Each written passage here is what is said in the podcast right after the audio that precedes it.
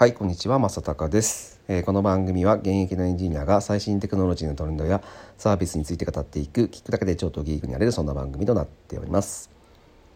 さて今日はですね、えーちょっと軽い話をしようかなと思ってます。えっ、とですね、えー人は習慣でできているというですね、まあ、えーなんかもうよく聞くような話だと思うんですけど、まあ、つくづくですね、僕もこれを、えー最近感じたんですよね。でまあ、僕の、えー自分の持っている、えー習慣の中で、まあ、直したいなと思っているものっていうのは、まあ、いくつかあってですね、まあ、そのうちの一つで、えー早食いっていうのが僕はあってですね、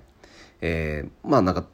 食事がめちゃくちゃ早くあの食べてしまうっていう早食いをですねもうこれは多分子供の頃からの癖ですね。があってですね。まあこれを、まあ、常に直そうって考えてるんですけどなかなか治らないと。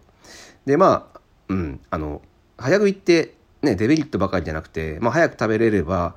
ね、当然時間も空くので、えー時間の有効活用できるっていう人はいるかと思うんですけどやっぱりですねあの早食いって、えー健康にはよろしくないっていうふうに言われてるのがまあ一般的なんですね。まあもちろんそのね咀嚼回数が少ないので、えー胃に負担がかかるっていうものも、えーありますしで何より僕が一番懸念しているのはえっ、とですね早食いをするとその人ってあの満腹中枢っていうのが刺激をされると、えーお腹いっぱいっていうふうに感じてですね、えー、物を食べたくなくなるっていう、えー性質になっているんですけどえーっとですねこの満腹中枢を刺激するのに、えーまあ、時間を要するんですね、えーゆっくり食べてる人であればですね、え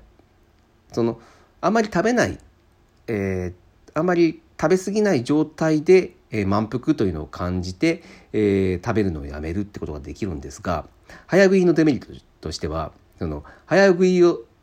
して食べてしまうとですね、えー満腹中枢が、えーいっぱいっていうふうになる前に、えー胃の中に入れちゃうので食べ過ぎちゃうってことなんですね。でこれは結構罠で、えーまあ一人暮らしをしていて自分でねあの今日はこれだけ食べるって用意してしてるだったら特に問題はないかなとは思うんですけどもまあそれでもねあの食べた後にそのん？なんか物足りないなって思って食べてしまうっていう可能性も出てきてしまいますし、えーっと僕が一番懸念してるのはあの家族持ちですねあの家族がいてで、ね、奥さんが、えーまあ、子供の分を、えーも含めていっぱい作るじゃないですか。で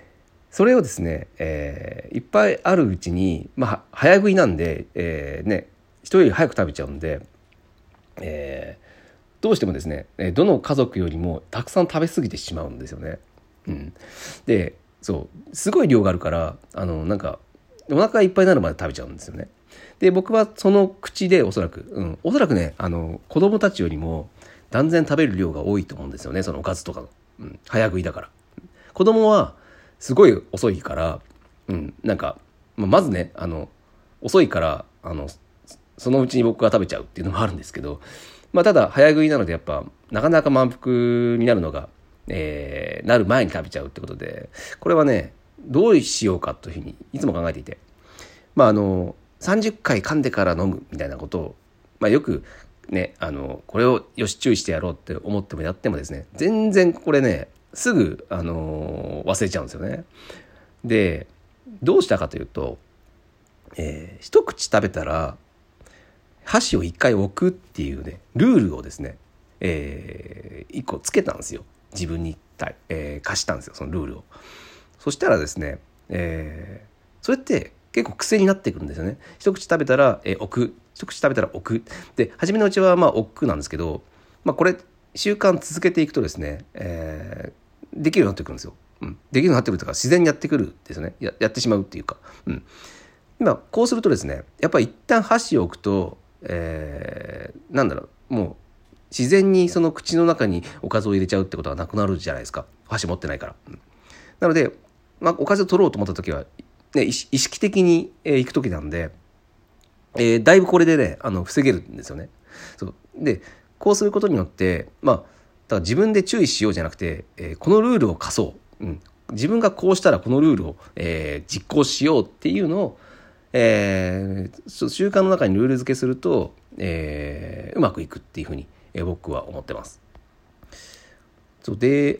あとねもう一個ねその習慣づけでうまくいったケースが一個あって、えー、僕はまああのデスクワークなのですごく肩こりがひどかったんですよね。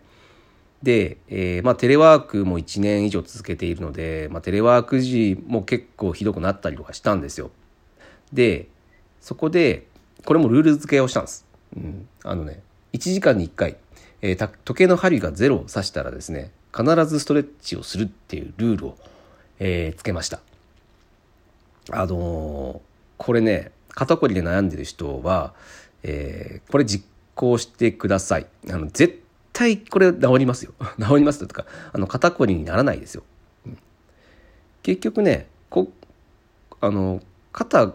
のその肩甲骨あたりをですね固めてしまうから肩こりって起こるものなので、えー、もう1分ですね。1時間に1回。1分、えー、肩を、えー、回し続ける。それだけです、うん、それだけで、えー、絶対肩こりにならない体になりますね。で僕も肩こり結構ひどいひどい方だったんですけど、まあ、これやってからですね全然肩こりなくなりましたね。うん、やっぱり、うん、人の体っていうのはもう習慣でできているっていうのはうんまあ実感できたってことですね。まあこれね今日お話ししたですね、えー、早食いとか肩こりとかって結構悩んでる人ってまあ多いのかなと思うんですけど、まあ、たったこれだけで、うん、あの僕みたいなその怠け者でもですね、えー、解決できたので、うん、ルールルール付けするってことですね。はい。えー、繰り返しますけどえー、ご飯を一口食べたら、えー、箸を1回置く、えー、これをルールをすることによって早食いが解決する。で、えー、1時間に1回必ず1時間に1回1分間、えー、肩を回し続ける。これをやるだけで絶対に肩こりが治ります、うん、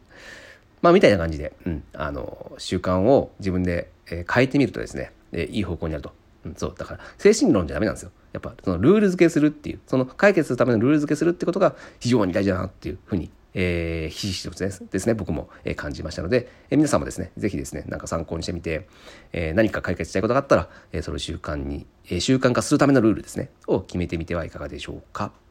はい、ということで今日は以上になります。えー、面白いと感じてくれた方はですね、また聞いてくれると大変嬉しいです。それでは。